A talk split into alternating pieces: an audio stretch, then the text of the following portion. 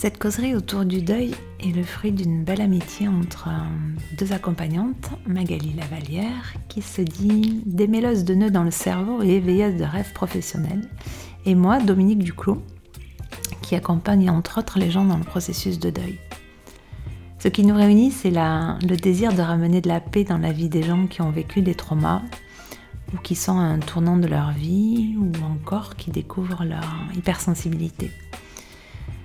Ces podcasts sont nés d'une envie profonde de détabouiser et mettre en lumière le chemin du deuil à partir de ma propre expérience et de mon rôle d'accompagnante.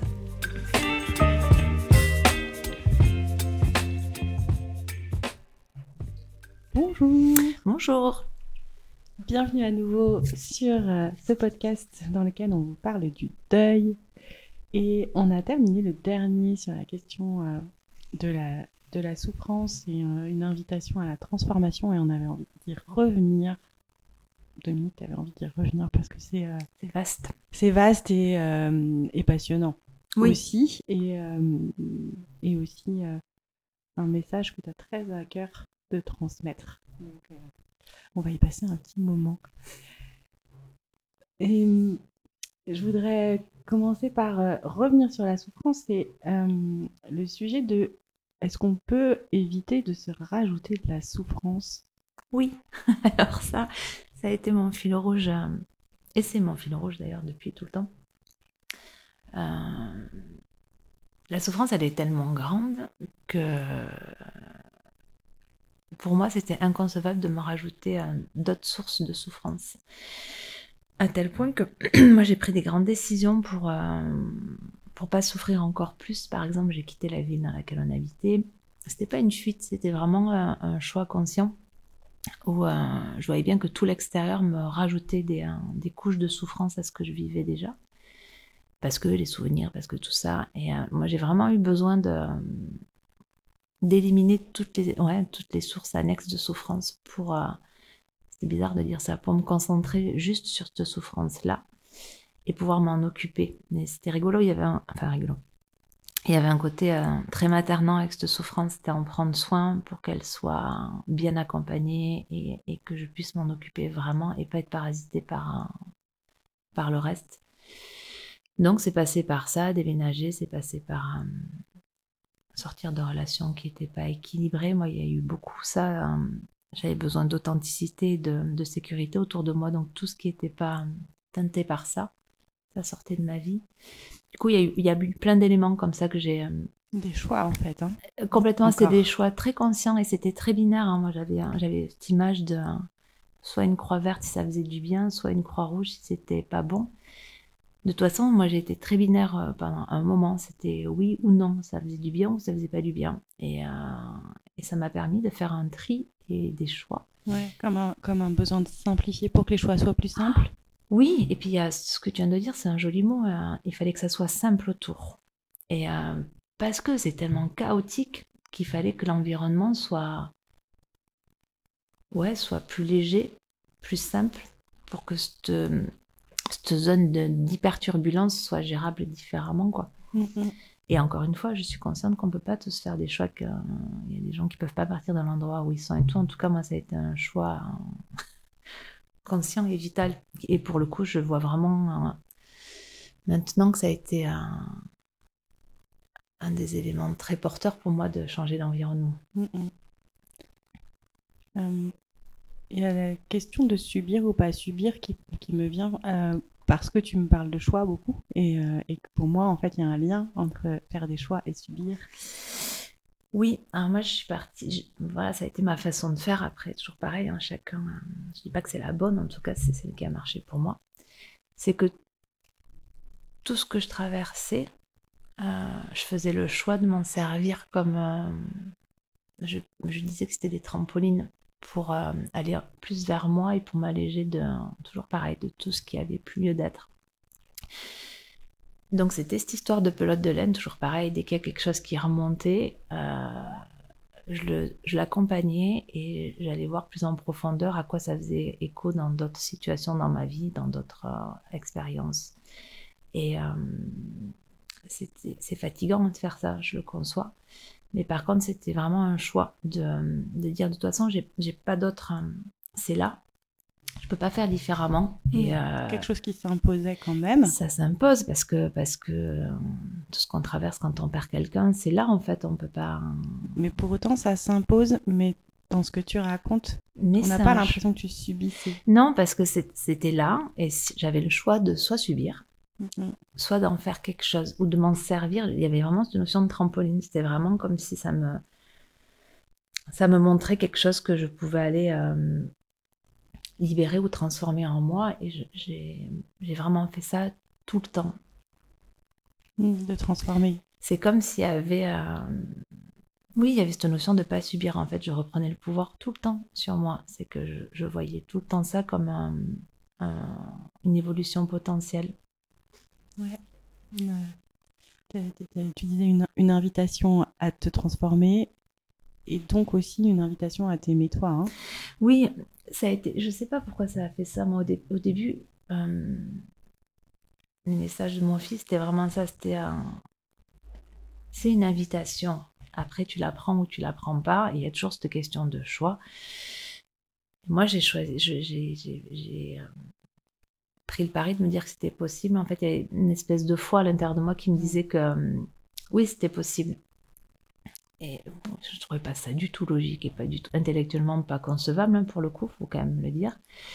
Mais il y a un truc à l'intérieur de moi qui me disait que c'était un chemin possible et, euh, et que ça valait le coup de, d'aller voir si ça marchait. Mm, mm. Et ça me ramène à quelque chose qu'on a déjà évoqué, mais j'aimerais bien que tu y reviennes. Euh, c'est que du coup, ça demande de lâcher derrière soi la personne qu'on a été avec Oui. la personne qu'on a perdue. Oui, ah ouais. Euh, oui, alors ça, c'est, très. C'est pas si simple que ça dans la tête et, et tout ça. C'est. euh, Tu parles de la notion de lien là? De- Oui, en fait, euh, ce qui me vient comme image, c'est que quand on se transforme, quand tu, as, quand, tu as- quand tu fais ce processus pour devenir petit à petit quelqu'un d'autre à travers ce qui remonte au fur et à mesure dans le deuil, Mhm. du coup, tu deviens une nouvelle personne. Clairement. Et donc, tu n'es plus la personne que tu étais avec, Ouais. matériellement, je parle, hein, euh, quand, il, quand il était encore là en- dans la matière. Tu n'es plus cette même personne, et donc, quelque part, tu dois lâcher ce, ce- ce- ton toi passé qui a vécu avec la personne. Est-ce que ça, c'est quelque chose qui, est, qui, qui résonne quand je te dis ça Alors, je sais pas, je m'ai jamais posé trop cette question-là, en fait, parce que euh, c'est une évolution, en fait. C'est comme si on grandit, en fait, de, petit ado, Mhm. jeune femme et tout. Je le vois plus comme ça. Je me suis pas posé cette question-là. Effectivement, je suis plus du tout la même, ça c'est sûr. Enfin, je suis plus du tout la même. Mon essence est exactement la même, sauf qu'il y a tout ce qui l'encombrait qui, a- qui est parti. Mhm. Donc, c'est un. Enfin, je te pose cette question parce que, parce que je, je pense qu'il y a des personnes qui se figent un peu, en fait, euh, euh, pour garder euh, Ah, euh, ce, ce truc de. euh, comme elle. Pour rester en lien de manière un peu virtuelle ou illusoire avec, euh, avec la personne qui est partie, il y a une sorte de figement, ce qui n'est pas du tout ce que tu as fait. Hein. Et je me dis que pour, pour qu'elles sortent de ça, elles ont besoin de, de lâcher cette idée. Et je peux pas trop répondre parce que moi, ça, ça s'est pas fait intellectuellement. Oui, mais je pense que c'est ça la réponse. Ça peut pas se faire intellectuellement. Non, ça se vit en fait. C'est toujours cette histoire de chemin. En fait, ça, ça se vit au fur et à mesure. On se transforme au fur et à mesure et euh, et la personne qu'on était a fait partie de nous. En fait, comme, comme quand on était enfant ou ado, on n'est pas les mêmes quand on est. C'est plus une étape de vie. En fait, c'est plus ça, ouais. Je le, je le vois plus comme ça, ouais. Tu as rejoint le. euh, dans le devenir soi, il y a une part de vivre pour soi. Et là, Oui. pour le coup, ça Alors- interroge. Alors moi, ça a vraiment été euh, ce qui, ouais, ce qui a ce qui a teinté, euh, ce qui teinte ma transformation, en fait, c'est euh, c'est accepter de devenir vraiment soi et de vivre pour soi pleinement, mais pour de vrai, en fait, de, de pas se le pas se le raconter, euh, décider de se découvrir pleinement et, et savoir ce qui est bon pour nous, ce qu'on aime, ce qu'on n'aime pas et vivre en, en fonction de ça. Donc ça change les relations Mm, mm. complètement. Et, euh, et c'est un, gros pari, mais c'est hyper intéressant d'aller à la rencontre de soi et c'est une véritable transformation. C'est vraiment une transmutation même. C'est, c'est riche. Et c'est vraiment à ce moment-là, du coup, que euh, qu'il y a du sens? Ben oui, on en revient à cette notion de sens. Il y avait un. Fallait mettre du sens là-dedans. Il fallait qu'il y ait quelque chose qui se passe de notable en fait. Moi, c'était pas concevable de rester, euh, de continuer la même vie euh, sans qu'il soit là. C'était pas, il y avait quelque chose à l'intérieur de moi qui était qui, qui pas du tout ok avec ça quoi. Et ouais, ça m'a permis à.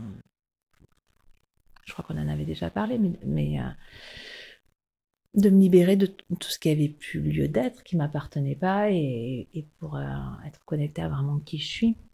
Mm, mm. Et cette, cette, euh, cette, transformation, du coup, elle, alors, elle donne du sens et elle te donne un, un accès nouveau à quoi? Enfin, Comment tu pourrais décrire ça? Au monde? Ah, mais c'est une lecture complètement différente de. Moi, j'ai eu plein d'enseignements euh, pendant tout ce temps-là. En fait, il j'ai appris ce que c'était vraiment euh, l'impermanence des choses, c'est-à-dire vivre dans l'impermanence de la vie. Donc ça invite forcément à lâcher prise, ce fameux lâcher prise qui, moi, me perturbait intellectuellement. On me disait, faut lâcher prise. Ouais, ça veut dire quoi pour de vrai? Ben, Pour de vrai, je l'ai appris là, en fait, de, il y a plein de notions comme ça qui, ont transformé ma vie. des notions qui étaient théoriques et qui là sont devenues euh, très concrètes. Qui sont incarnées pour le coup. Et euh, cette notion d'impermanence aussi, elle est magnifique en fait quand on la vit et qu'on la qu'on l'accompagne, c'est toujours pareil. Et euh, il y a ça, il y a la relation à l'autre est différente, la relation à moi est différente et la relation à l'autre et au monde est complètement différente. Les, pour ma part, hein, les relations, elles sont devenues il faut qu'elle soit authentique. Il y a cette notion de si c'est pas authentique, je, ne peux plus. Il y a une espèce de transparence, il y a une espèce de lien qui, a, qui est pour de vrai. Tout ce qui est superficiel, c'est juste plus possible. Enfin, il y, a, hum, ça a changé tellement de choses. En fait, le terreau a été. Hum, le terreau, la vie a été euh, labouré. il a été défriché, mais il a été ensemencé euh, de, valeurs qui me tiennent vraiment à cœur, qui étaient là en fond, mais. Qui étaient en fond. là, elles qui se sont révélées. Oui, et là, c'est vraiment, euh, c'est vraiment des, euh, des, valeurs qui font partie de ma vie. Et du coup, il y a vraiment cette notion-là où ça a été, euh, j'ai ressemé de nouvelles choses et, et ça, ça, a éclos, on dit comme ça. Mhm. Ça, me, ça me fait penser au rapport entre la souffrance et la joie, en fait. Je sais pas si ça t'inspire, mais moi, c'est qu'on a souvent accès à la joie profonde mm. euh, en ayant touché du doigt une grande souffrance. Mais oui, parce que tout change en fait. Et euh, souvent au début, moi, du deuil, je disais ça, je disais que à la hauteur des vagues de souffrance que j'avais, j'avais besoin de contrebalancer avec euh, la joie au même niveau dans l'autre sens. Et j'ai passé les premiers mois à faire ça en fait. comme on descend tellement bas, quand, on quand je descendais tellement bas, j'avais besoin derrière d'aller me, me, gaver, c'est le mot que je disais, de, de trucs merveilleux, de trucs euh, qui me remplissaient pour vraiment contrebalancer. Et oui, je pense que c'est Cyrulnik qui parle beaucoup de ça aussi, de, quand on a connu des souffrances extrêmes comme ça, la joie est différente en fait. C'est rigolo parce que c'est comme s'il y avait un autre accès. Il y a un autre accès et elle devient euh, ben, la vie, moi je suis plus émerveillée de la vie qu'avant. Il y a ça, il y a cette notion où on va s'émerveiller de quelque chose de, de simple en fait. Oui, c'est ça, la joie, elle ne vient pas forcément de choses exceptionnelles hein, ensuite. Non. C'est justement cette authenticité qui procure la joie. On a un regard différent et euh, on profite vraiment de la vie. Moi j'apprécie la vie, c'est une particule, je sais que c'est particulier pour certains ce que je vais dire, mais euh, je crois que j'aime autant l'apprécier la vie que maintenant en fait parce que euh, je connais sa valeur mm, mm. pour de vrai et, euh, et du coup forcément ça invite à la voir différemment derrière. Et puis moi j'ai appris à profiter différemment des gens, des moments que je passe, avec cette notion que de toute façon tout peut s'arrêter du jour au lendemain et du coup ça change la qualité de la vie qu'on a en fait. Oui, et ça c'est pas souffrant, c'est joyeux justement. Oui, parce que euh, la- moi je, je la découvre vraiment différemment avec un autre regard, Mm, mm. plus présent. Est-ce que tu as envie de rajouter quelque chose sur, cette, euh, sur ce joli sujet de la transformation et de devenir soi? Euh, non, parce que je, juste que c'est toute une vie, je crois que ça, c'est jusqu'à la fin. C'est un processus qui ne s'arrête pas. Oui, une fois qu'on s'est autorisé à ça, je crois que ça peut être euh, l'histoire d'une vie, ouais. Merci. Avec plaisir.